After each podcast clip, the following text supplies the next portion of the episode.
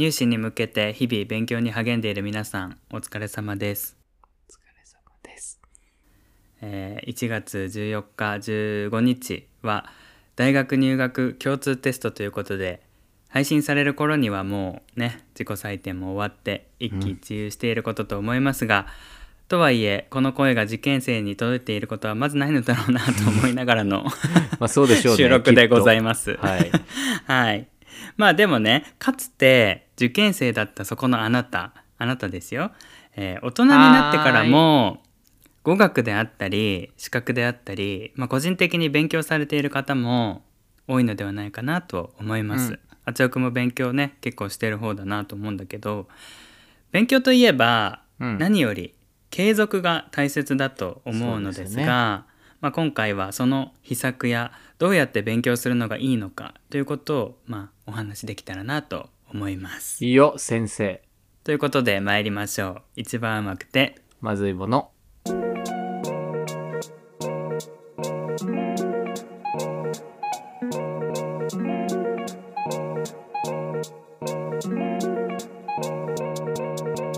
皆様いかがお過ごしでしょうか。えいしおです。あちおです。はい、本日も我々のうまいもの探しにどうぞお付き合いくださいませ。はい、あのー、まあ私ね個人的に勉強嫌いで、あのこの間も英語勉強してて、なんで英語勉強してんだろうってふと思ってやめちゃったんですけどうんうん、うん、あのまあ受験勉強している人たちが一番気になっているのはズバリどうしたら成績が上がるのかっていうことだと思うんですよ。それ知りたい。俺もね、俺も知りたいんだけどなんか我々も一応さ受験してきたうん一応、ね、じゃんそうで、なんかそんな中でこう手探りでいろんなことを試してきたと思うんで、なんかこうコツとかこういうことしたよっていうのをなんか話せたらいいかなと思うんだけど、うん、まず暗記のコツ、あちよくんある？暗記の勉強とか。うんもうとりあえずあの、うん寝る何食べる時間もずっと覚え続けるというか、えー、すごくないそれえなんかさもう覚えれば済むものってあるじゃん、特に、うん、うん歴史とか歴史とかあと英語もさ英単語なんてさもう覚えてしまえばあとは楽じゃん、うん、だからもう覚えるに越したことないから、俺がやってたのは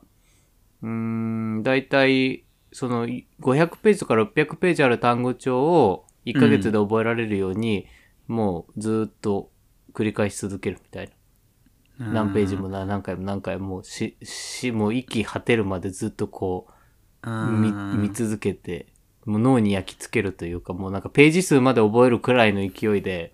えー、でもそれってさ根気がないとできないじゃん。そもそもその継続っていうところにつながってくると思うんですけど、えー、だって受験で失敗したら浪人生みたいな扱いになって、こいつはクズだみたいに言われるの嫌じゃない？なんかそれが嫌だから頑張るよね。いやそれがそれがコツでいいんじゃない？じゃあその、だからもうその落ちた時のことを考えて、そうそう虐げられるの嫌じゃん。う, ね、うんうんうん、うん、なるほどね。だからもう自分がもし失敗したらこういう暗い未来が待ってるっていうのにこう自分を奮い立たせて。もうやるしかないでしょ。だって勉強なんてさ好きな人いないよね、うんうん、俺もそう思うわ。俺もなんか大学受験の時に落ちたらもうこのコンビニで働くしかないって母親と話して脅されて、ね、そうそうもう絶対嫌だみたいな感じで勉強はしてたかな、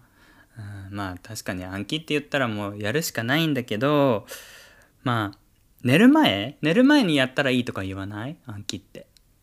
言うし、なんか最近はさなんていうのその俺も英単語っていうか、まあ、イタリア語の単語覚えてるけど、やっぱこう、うんうん、定期的に忘れないように日々繰り返すってことがやっぱ重要だし、いやほんとそう、うん、なんか、うん、やっぱ単語もそうだけど、なんかいろんなサッカーとかスポーツもそうだけど、もうどれだけ本当に目にしたかとかさ、どれだけ自分がこうそこに触れたかみたいなさ、その触れ合った体験が多ければ多いほどもうさ、うんうんうん忘れないじゃんやっぱり。そうそうそう。だから実際に使うのがやっぱ一番いいよね。うん。そうね。だから俺も英語とか勉強しててもさ、そんな使わないからさ、なんか結局覚えてもまた忘れるし、うんうんうん、なんかそのテキストで使ったり会話の中で使わないとやっぱり意味ないなって思うし、モチベーションも上がんないのよやっぱり目的がないから。うん、目的重要ね。そう、実際にまあ学生の人で英語を使うのが難しければ、なんかこう資格を取る英検とかでね、そういう面接で英語で話したりするんだろうから、そういう時そういうためにやるとか、なんか歴史とかを実際に使うって言ったら難しいけど、うーんなんかただ覚えるだけよりも、なんかそういう自分が好きな歴史の本っていうか、なんかこうね、そういうのにつなげるとか、なんかこう実際に勉強だけっていうよりもこう日常生活とかそういうのに落とし込んだ方が強いなって感じはするよね。アニメとかでもいいじゃん、うん、えそうね、なんか、うん、武将が好きだったら三国志系のなんかとかさ、なんかそういう感じでできるだけこうね実際にこう使うとか身の回りに置くみたいなことができると覚えるのかなって気がするな。やっぱ興味のあることはすぐ覚えるよね。まあやっぱさ苦手な分野ってさ誰しも持ってると思うから、うんうん、興味のあるとこから囲っていくのもいいよね、うん、やっぱり確かにな。じゃあ継続するコツって何かある？まあ最初も少し話したけど、まあ、落ちた時のことを考えて、ね、奮い立たせるっていうのもあったけど、うん、ルーティン化するためになんか俺何やってたかな。例えば英単語とかそういう覚えなきゃいけない系はもう全部ずっと手に持ってた。それその本をもう手に持つね。もう移動するときずっとそれ持ってて、なんかもう開かないとダメみたいな状況を作るみたいな。今日何回これ開いたみたいな。なるほどね。もうかなんて目で見てわかるように自分が常にこうそれと触れてるとなんか嫌でもさ。あ、今日やばいこれ全然触ってないみたいなちょっと焦りが生まれるじゃん。うんうんうんうん。だからそういう状況を作ってるかも。ずっと手に持つ。なるほどね。それを。うんうん。うん、もう物理的にね。うん。うん。俺はね、なんか好きな人と勉強するとか、好きな場所で勉強するとか。かわいいね。えー、そういうのってさ、結構モチベーション上がんない？上がんない。俺もマジで一人でさ、押し入れなんか引きこもってずっとひたすら呪文のように唱えないと全然できないんだよね。押し入れの中に入るの？いやもうなんかほんと隅っこの方で一人で。あ、だからそれもさ好きな場所ってことでいいんじゃない？もう大きいくくりとして。まあそうね確かにね。うんうん、うん、なんか集中できる場所っていう意味では、なんか俺はよく、うんうんうん、あの家ではあんまり勉強できなかったから図書館とか行ってたんだけど、うんうん、まあその図書館の中でもさこの窓際の席がいいとかさいろいろあると思うんだけど、うん、そういうなんか自分の集中できる場所を見つけるとかっていうのもありなのかなって思ったし。なんか学生だったら集中できる友達、うん、こう今日これやろうとか言って一緒にやるのも手かなと思ったり、あとはなんかこう、うん、人に教えてあげると結構さ覚えたりしない？それ本当俺もいいと思うね。だから、うん、なんか俺も違うクラスの人にさここ教えてとか言われて、あじゃあいいよみたいな感じで教えたりとかすると自分が案外分かってないことに気づくっていうか、教えられないじゃんっていう時にそうそうちょっと復習してやったりとか、うん、そんなのも一個手かなと思うかな、うん、教えるのいいね、うん、なんか、うん、ねかなと思うけど。じゃあまあ、モチベーション上げるために、うん、勉強してよかったなって思うことはある？あちおくん振り返ってみて勉強してよかったなって思うこと、うんうん、あでもやっぱりさその自分が一回その勉強し終わったっていう体験があるとさ、うん、俺は勉強できる人間なんだって思えたらさいつでも勉強できるかなっていう気にはなるよね。要は一個こうやり遂げてしまうというか嫌だけどみんなやらなきゃいけない勉強っていう作業をなんかまあ受験なり何でもいいけど一個やり終えてしまうことで、うんうんうん、それが次へのモチベーションにつながるというか、あなんだ自分って勉強できる人間なんだみたいな、だったら別にできるでしょみたいなモチベーションになるかなみたい な, な、ね、成功体験じゃないけど、うんうんうん、ちょっとそれに近しい何かがあるかなと思う、うんうんうん、そうだね次またできるっていう自信につながるよね、うんうんうん、なんかこの間職場の人と話してて、うん、なんかこう結局今やりたくないって思う仕事でも資格を取ったことで助けられてるって言ってる人がいて、うんうんうんうん、なんかコロナのさ時代になってなんかこう、うん、今芸術系の仕事とかってあんまりないみたいなんだよね。お客さんがこう来なかったりとかするから、うん、でそういう時に仕事やりたいことってこう絞っちゃうとなかなか求人がなくって、うん、でそういう時にまあ、資格持ってたらそれでねこう潰しが効くというか、うん、で今の仕事についてますみたいな人もいたから、うん、まあいやいややってたとしてもでもお金はさ稼げるわけじゃん、生活のためにね、うんうんうん、だからそういう時にやっぱりこう勉強しといてよかったなって思うみたいで、確かにって、ねうん、思ったし、まあ、なんか学生の時は同じ目標のある仲間と出会えるのもいいなって思ったけどな、なんかあまあそうだよね、うん、あの期間ってなんか嫌でもさ顔合わせなきゃいけないしさ、うん、みんなやらなきゃいけないことが同じだから、うんうん、逆に言うとなんかなんだろう、そんなことってないじゃん、人生もさ高校とか出ちゃうとさこう一緒に何かやるってタイミングないから、そうね、うんうんうん、嫌でもなんて言うんだろう、あ自分の他にもいるんだなみたいなのはあるよね、うんうんうん、なんか結局そういうのでさみんなこうネット上でもつながってる気がするんだよね。ツイッターとかでもさ、うん、同じ言語を勉強してる人同士でフォローし合ったりとか、まあ、ポッドキャスト YouTube 一つ撮ってもそうだと思うんだけど、自分が勉強してるチャンネルを見たり聞いたりしてると思うんだよね皆さん、うんうんうんうん、うん、だからそういうつながりができたりとかするのもなんか勉強してこそだなって思うというか、なんかそこもいいなって思う。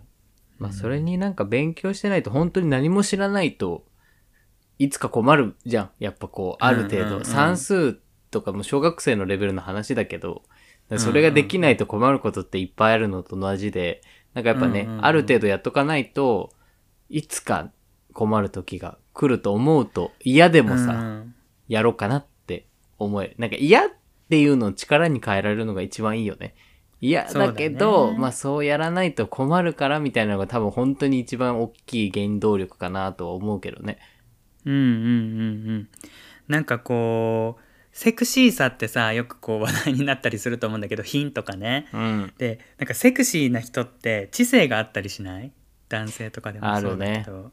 ね、だからやっぱりなんかこう何も知らない人、ヘラヘラしてる人よりもやっぱりなんかこう博識な人とかなんかあこの人に話聞いてみたいなとか、あお話面白いなとかっていう人ってなんかこう品があったり、うん、なんか面白いしまた会いたいって思ったり、やっぱそういう人には面白い人が集まってくると思うんだよね。だからそういう意味でもやっぱりこう知識って持っておくと教養って意味でね、うん、いいのかなって思うから、なんかこう自分が学生の時ってなかなかこう最初は受け身でねそういう気持ちにならないと思うんだけど、うん、なんか振り返ってみたらそうやって思うから、うん、もうなんで勉強しなきゃいけないのって思った時は絶対ね将来役に立つよって思ってほしいよね。なんかいやもう本当に役に立つよ、うんうん、知らないうちに役に立ってることもあるしさね、絶対に、うんうんうんうん、そうだからなんか、まあ、大人になってからも資格のためとか転職に向けてとか、それこそ語学もそうだけど勉強してる人たちって本当にすごいなと思って、俺どんだけ時間があっても目的がないと頑張れなくって、うん、あちおくんもすごいよね。こうよく資格の勉強とかねイタリア語とかもしてると思うんだけど、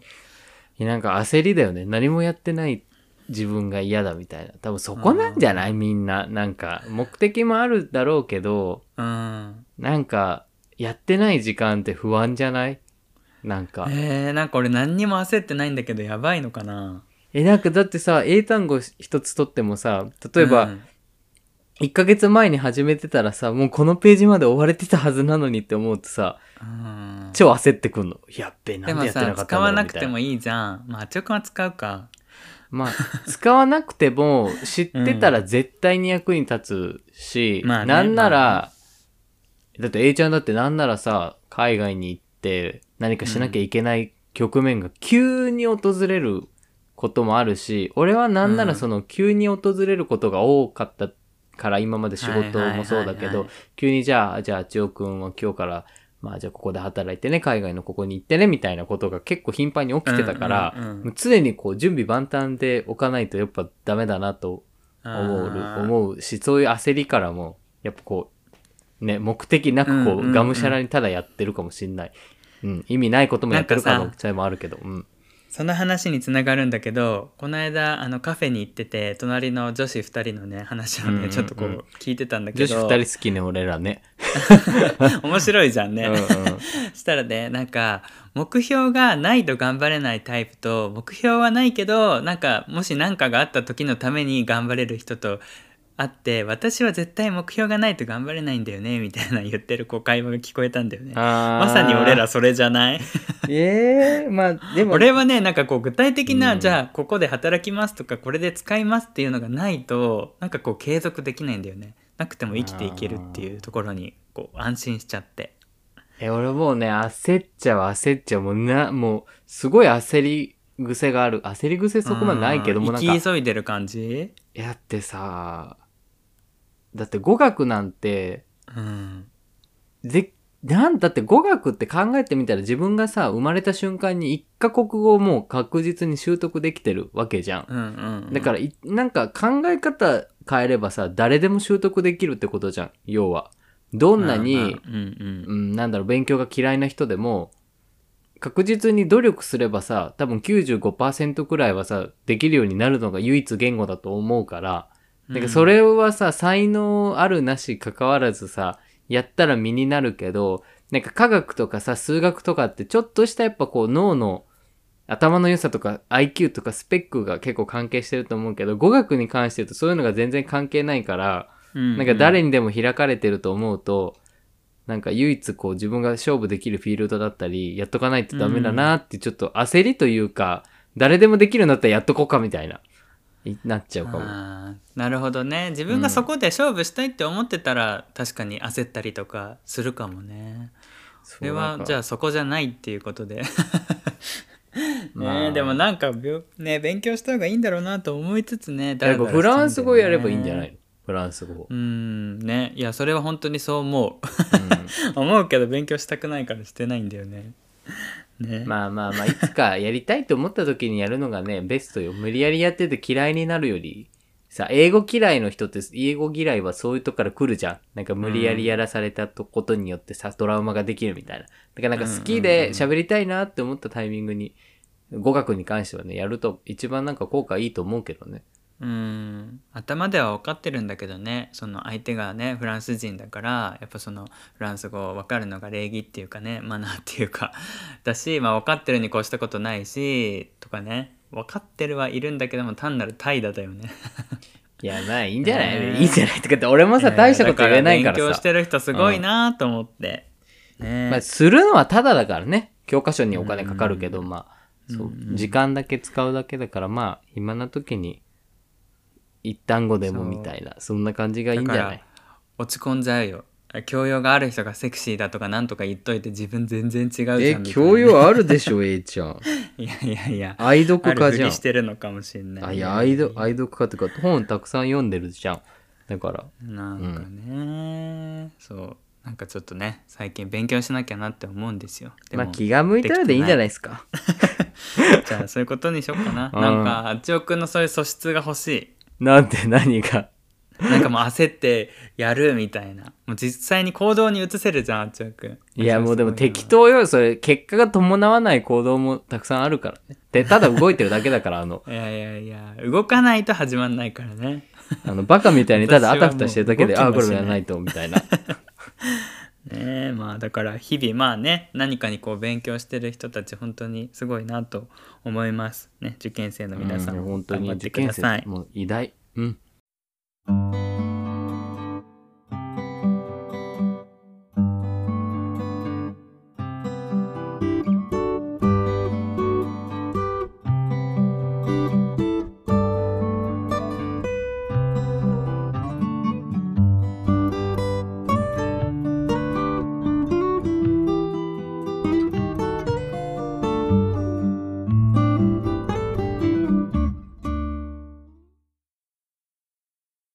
ここからはうまいもんジャーニーのコーナーです。世界中にあるうまいあれこれを我々の独断でご紹介いたします。はい、今回はですね推し活の串カツじゃないよ推し活ね。あ、串カツじゃなくて推し活ね。推し活のうまいもんということで、はいはいはい、あの、まあ、推し活ってまあ知ってる方が多いと思うんですけど、うん、一応こう何なのかっていうと、まあ、自分の好きなまあ、ものをすごくこう、に対して情熱をささ注ぐっていうそういう行為だね。例えばアイドルが好きだったら、うんうんうん、そのアイドルについて、まあ、ライブに行ったりだとかグッズを買ったりするっていう、うんうんうん、そう自分がこう推して応援したいっていう相手に対してこう何かこうアクションを起こすっていうのが、まあ推し活って言われてるみたいなんだけど、うん、まあ私もですねどちらかというと推し活する傾向にある人間いいじゃないですかということで健全健全なのでこうその推し活をすることで、うん、もう何がいいのかというのをちょっとここでね語っていきたいと思っております。何がいいのかね推し活のメリットねそう、そうでまずね、うん、もう結論から言うと俺は推し活って世界平和だと思ってるんですよ。あーいいですねいいですねもう、もう初めにぶっ込んじゃうけど、うんうんうん、なんでかっていうといろいろあるんだけど、うん、まずねもう推せるなんかこの人が好きとかこれが可愛いこれがいいって思えることって、うん、もうねそれだけで幸せだしなんかそれを考えてる時って多分何よりも優しくなれるというか、うんうんうん、となれると思うし最終的にはその自分が推してるものを好きな人がいることを知ることも幸せというかその人のことまで好きになるというか共通の話題があるとね好きになっちゃうよね。そう、うんうん、でそれって多分最終的にその推しが推しの推しが好きな推しまで好きになってあ分かる分かるでそれを推してる人も好きだし分かる分かるってなったらもう結局さもうネズミ子連鎖的にさ、うん、もう推しの推しが好きみたいになってもう完全に全員好きになるじゃん最終的に非常に分かりますなんかそれって多分世界平和だなと思うんだ最終的に、うんうんうん、例えば言葉が違っても共通の推しが好きでその好きな推しもまた違う何かが好きだったらもう国を超えてもしかしたら宇宙を超えてなんか推しを好きっていうのでわかるわかるだってさ推してるさ芸能人が好きなお菓子とかさやっぱ自分も真似して買ってさ好きになっちゃうもんね。いやそうなんですよ、うんうん、ねだから俺も推しのさ情報がさ全然入ってこなくって エスエヌエス やってないからインスタぐらいさフォローして推しの状況見たいんだけどさちょっとそこはさなんかこう自分で調べるようにしてるね推しの名前を。あなるほどねうんうんうんうんわかるよ非常になんですよ、うんうんうん、なのでもうちょっと第もういっこめでもう世界平和っていうのをぶっ込んだんですが、うんうんまあ、ちょっとねこれから細分化していくんだけどもう単純になんだろう楽しみが増えるよねっていう、あそうね、うんうんまあ、こう推しが新しいことを始めましたとか、うん、例えばゲームでもアニメでも何でもいいけど新しいイベントが始まりますとか新しいエピソードが配信されますとか新しい新曲出しましたみたいな時ってもう楽しいしそれが出るって分かって出るまでの期間ってもう待ち遠しいっていうか、うんうんうん、確かにねそこだけでもう楽しいというかあまだかなみたいな一日こう早く立って早く立ってみたいな、うんうんうんうん、なんかそれってもうめっちゃ幸せなことだしだ、ね、仕事してる時ってさ早く終われ一日終われって思うけど推しを推してる時ってさもう早く来い早く来い早く来いみたいなポジティブなさ気が流れてるってもう最高な、うんうんうん瞬間だと俺は思うんだよね。そうねなんか、うん、俺今そこまでのものないな。情熱のあないんだそのワクワク感。うーんなんかさある、まあ、芸能人のファンクラブに入ってるんだけど好きよ、うん、好きなんだけどなんかワクワクもするけど、うん、その当時あの子供の時に抱いてたようなあもうすぐ発売されるとかそういう感覚はもうなくてどっちかというとこう落ち着いて推してる感じ。ああまあまあもちろん買いますよみたいな、ね、そうそうだからまあ健全なんだけど、うん、楽しいんだけどあもうどうしようあみたいな感じはもうちょっとないかな今だからそういうの見つけたいな確かに、うん、あでもさそれもなんか推しのあり方としてさ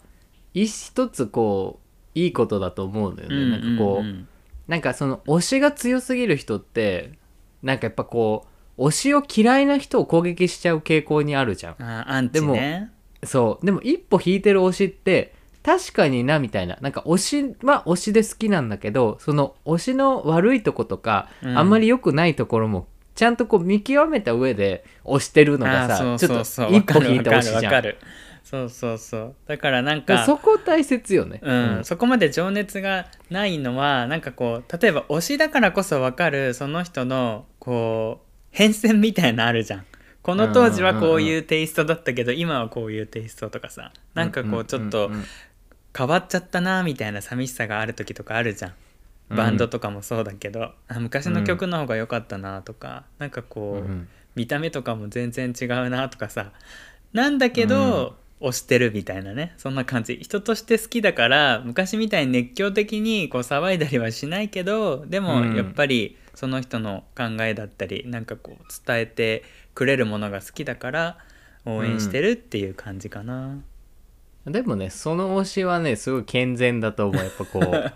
変にお金使わないし、うんうんうん、ちゃんとこうなんて自分の生活に推しを取り入れてるみたいな。ああでこれなんかみっつめで言おうとしたんだけど、うん、なんかその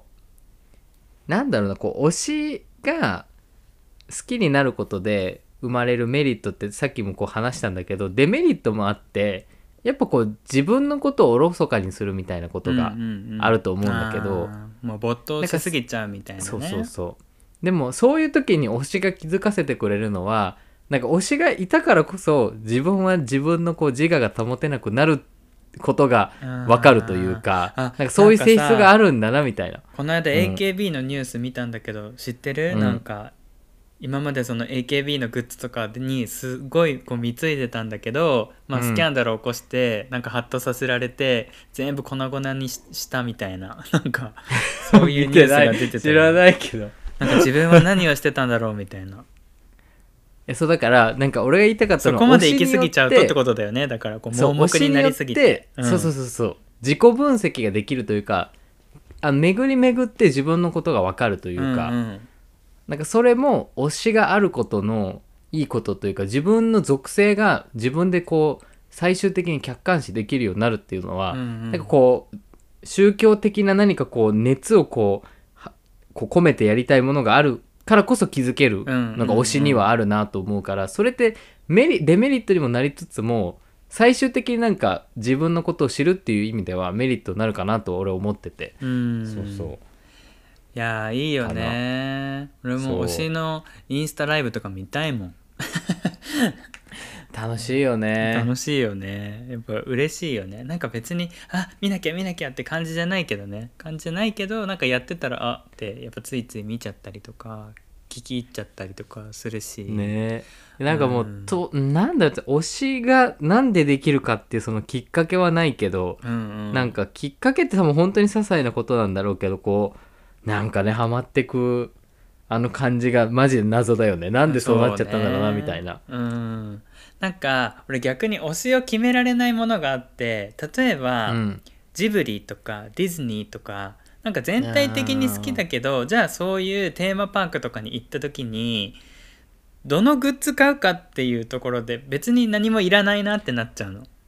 わかるこの感じ。好きなんだけどこれ持って帰っても使わないなとか、なんかいっこあってもなって思ったら結局何も買わないみたいな。こんなに好きなのにっていうね。そういうことね。そのグループとしての推しが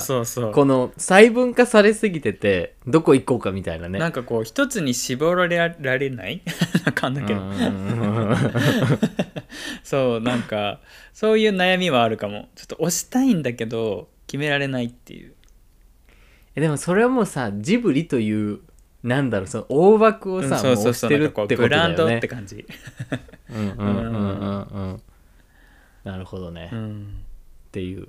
推しねっていうまあ、うんうん、推しの話なんですよ。何でも推せるよねアイドルでも推せるし、そう芸能人でもいいしアニメでもいいし、うん、なんか自分が見てる海外ドラマの俳優さんとかでもいいし、うん、ねえ何でもいいよね。確かに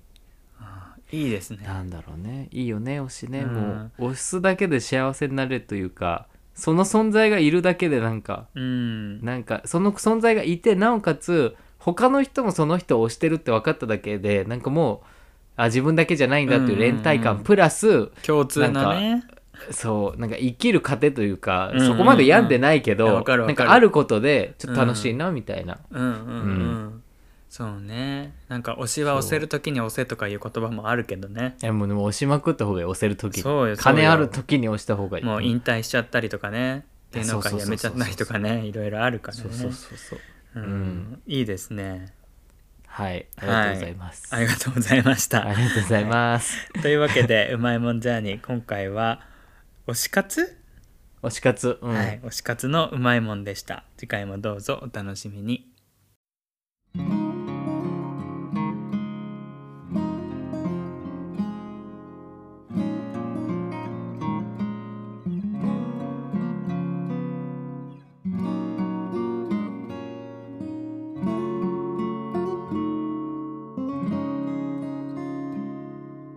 ここまでお付き合いいただきありがとうございました。まあ、今回は受験勉強とかね、そういうことについて話してきたんですけど、うん、まあ、受験生とかも自分の推しに励まされて頑張ってる人もきっと多いと思うんだよね。うん、好きな曲とか、うん、ね、こう辛い時はこれ聴いて乗り越えるみたいな。あちらくなんかそういうのあった受験生の時。ごめん、あ、いいよねとか言っててないアニメとかでもいいじゃん。ちょっとこう受験の合間にこういうの見てたとか、ドラマとかえないから、早く終わらせてやりたいくらいのことしかなかったそういう時はなかったのね。そういう時はなかったでもさ、なんか想像はできるでしょ、そういうのにみんな励まされてるんだろうな、うんうん、すごいできる本当かなできるよできるよとか言って私はありますよ、受験の時にこれ聞いて頑張ったなとかね、いいですね、うん、そうそうそうなんか、まあ、それぞれの世代でね、こういうのがいいなとか、うん、きっとあると思うので、またね、よかったらお便りで教えていただければと思います。はい、お願いします、はい、それではお知らせです。まずでは皆様からの質問やご感想をお待ちしております。概要欄のリンクからうままずポスト経由で、もしくはメールアドレスうまくてまずい アットマークジーメールドットコム から気軽にお寄せください。あなたの見つけたうまいものやまずいものをぜひ教えていただければと思います。いつもお便りを送ってくださる皆様、ありがとうございます。一番うまくてまずいもの、今回はここでお別れとなります。また次回お会いしましょう。ここまでのお相手はエイシオとアチオでした。今日も皆様にとってのうまいものがまた一つ見つかりますように。推しは推せるときに推しましょう。